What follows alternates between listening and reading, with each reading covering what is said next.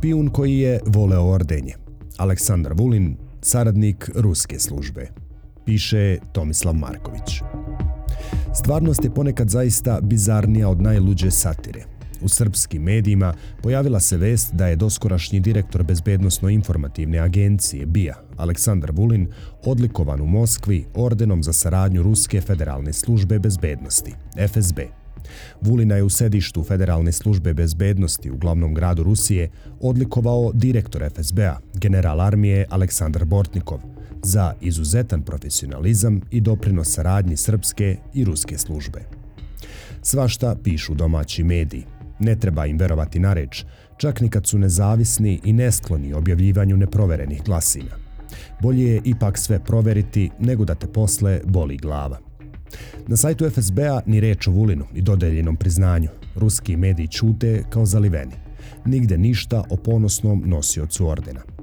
Jedino je ruski portal The Insider objavio kratku vest, ali i oni su se pozvali na pisanje beogradskih medija.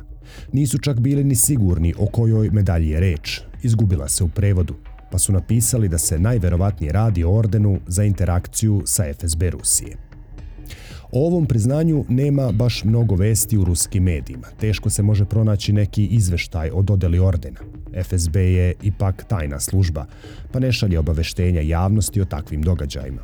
Orden se u novinskim člancima uglavnom pominje kao deo biografije nekog zaslužnog građanina, kad se nabrajaju sva odličja koja je dotični tokom životnog puta sakupio.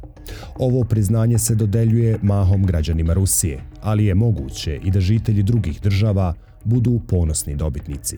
Njima se orden dodeljuje za sprovođenje efikasnih zajedničkih mera sa bezbednostnim agencijama u cilju jačanja bezbednosti Ruske federacije, zaštite i jačanja ustavnog sistema Ruske federacije, kao i za druge usluge u organizovanju koordinacije i interakcije te jačanju zajednice sa bezbednostnim agencijama. Ako ruska služba nije ništa objavila, ako u ruskim medijima nema ništa novo o Vulinu, otkud onda uopšte vest da je on dobio orden? Odgovor je prilično paranormalan. Vest da je bivši ministar i šef srpske službe dobio medalju od strane službe potekla je od samog dobitnika. Aleksandar Vulin se sam pohvalio ordenom. Tačnije, njegova partijica, pokret socijalista, izdala je saopštenje čiji smo sadržaj naveli na početku ovog teksta. U nekoj relativno normalnoj zemlji, samostalnoj i suverenoj, ovakvo saopštenje bi se tretiralo kao priznanje krivice. Međutim, Vulin dobro zna da je Srbija ruska gubernija na Balkanu, da su njegove kolege iz naprednjačke vlasti poslušne Kremlju, te da se rad za stranu bezbednostnu službu posmatra kao patriotski čin. Nekad ovakva priznanja naša policija nije uspevala da izvuče iz osumnjičenih ni uz pomoć prilično radikalnih i ekstremnih metoda koje nisu baš u skladu sa zakonom, jer je takvo priznanje bilo karta za goli otok u jednom pravcu. Umeđu vremenu se mnogo šta promenilo, mada zvanično i dalje nije baš dozvoljeno građanima Srbije da rade za strane službe. Do duše, pitanje je šta se podrazumeva pod pridevom strana. Otkad je proklamovano geslo novog srpskog patriotizma koje glasi što veći Rus, to veći Srbin, Rusija se više ne doživljava kao strana zemlja, već kao jedina nada za spas vaskolikog srpstva od dekadentnog, obezboženog zapada i njegovih mrskih, demokratskih i liberalnih vrednosti. U takvim okolnostima kad se naprednjački režim dobrovoljno stavi u službu druge države, ni saznanje da je bivši nosilac najviših državnih funkcija, saradnik Federalne službe bezbednosti, nije u stanju da izazove skandal u javnosti. Nikakva buka se nije podigla oko Vulinovog hvalisanja ruskim ordenom. Ta vest se provukla kao nešto najsporednije na svetu, kao sasvim normalna i uobičajena pojava. A zamislimo da je neki političar izdao saopštenje kako je u Vašingtonu primio orden od CIA za saradnju sa američkim bezbednostnim službama – Ni o čemu drugom mediji ne bi pisali danima. To bi bila udarna vest koja bi vrištala sa svih naslovnih strana, a dotičnom nosiocu ordena bi bilo bolje da se ne vraća iz Sjedinjenih američkih država. Aleksandar Vulin nije običan građanin Srbije. To je čovek koji je rukovodio najvažnijim sektorima u državi. Bio je direktor Kancelarije za Kosovo i Metohiju, ministar u nekoliko resora, rada, vojske i policije, te šef srpskog pandama FSB-u bije. Na kraju je ostao bez državnih funkcija u novembru prošle godine, nakon što je Ministarstvo financija SAD-a u julu protiv njega uvelo sankcije zbog navodne umešanosti u međunarodni organizovani kriminal, trgovinu drogom, ali i zbog veza sa Rusijom i zbog širenja malignog ruskog uticaja. Nedavno je Milorad Dodik proglasio Vulina senatorom Republike Srpske, ali to mu dođe kao utešna nagrada. Možda orden od ruske službe objašnjava zašto je Vulin uopšte obnašao sve navedene funkcije. Čak i u galeriji obskurnih likova koji čine na prednjačku oligarhiju, Vulin se izdvaja osumanutošću. Čovek je previše bizaran čak i za tu razbojničku skupinu. No dobro, ko će znati kako funkcioniše taj svet burazerske politike, lišen bilo kakve transparentnosti i odgovornosti prema građanima. Pošto javnosti nisu dostupni čak ni osnovni podaci o biranju ministara i ostalih kadrova, pošto je politički život obavijen velom tajne, onda nam ostaje samo da nagađamo. Kod nas se čak i cena izrade spomenika Stefanu Nemanji proglašava za državnu tajnu, pa je onda sasvim normalno da i sve drugo bude misteriozno i nedostupno da je Srbija pravna država, da ovde postoji poštovanje zakona, odavno bi bili ispitani navodi zbog kojih se Vulin našao na crnoj listi. A i pre toga je bilo mnogo povoda da bivši ministar bude priveden na ispitivanje kod organa reda. Budući da nikakvog reda nema, te da zvanični čuvari reda zapravo rade kao čuvari režima, a tužilaštva kao provodnici vlasti vladajuće partije, onda nije ni čudo što se ovakve bizarne stvari događaju. Kad je već na velika vrata uveden princip nekažnjivosti, kad članovi vladajuće klike znaju da niko ne sme da ispituje njihove sumnjive delatnosti, očiglednu korupciju i ostala kršenja zakona, zašto se i Bulin ne bi hvalio ordenom od FSB-a?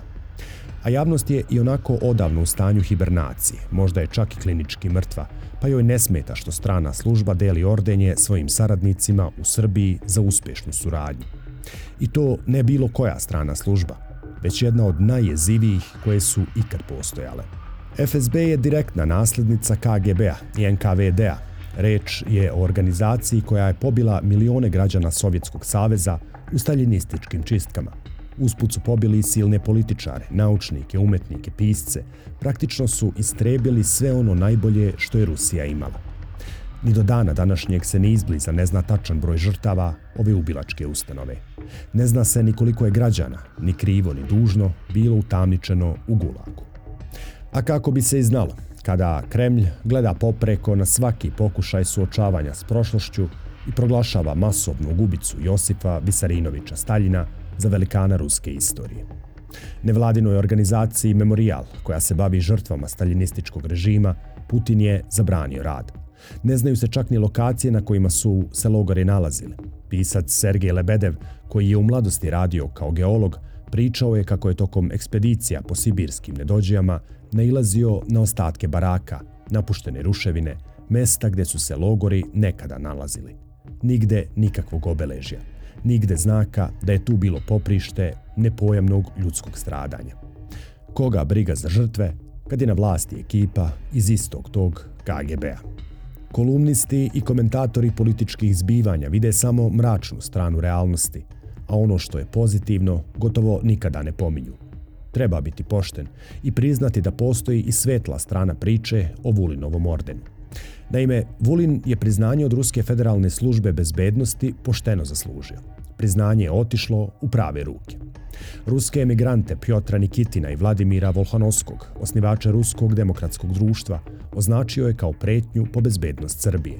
Normalno, kogod je protiv Putinove agresije na Ukrajinu, taj je neprijatelj Srbije. Uopšte, po bezbednost Srbije, niko nije opasniji od mirovnjaka. Dok je Vulin bio ministar policije, u Beogradu su prisluškivani ruski opozicionari, saradnici Aleksija Navalnog opozicioni političar Vladimir Karamurza, jedan od učesnika sastanka u Beogradu, tvrdio je da je Vulin o tom sastanku obavestio prvog čoveka Saveta bezbednosti Ruske federacije Nikolaja Patruševa, sa kojim se sastao u Moskvi. Tom prilikom, Vulin je Patruševu predao transkripte razgovora ruskih opozicionih aktivista. A na osnovu toga je uhapšen Andrej Pivovarov. Kasnije je uhapšen i sam Karamurza i osuđen na 25 godina robije. Vulin i Patrušev su također dogovorili zajedničku borbu Srbije i Rusije protiv obojenih revolucija.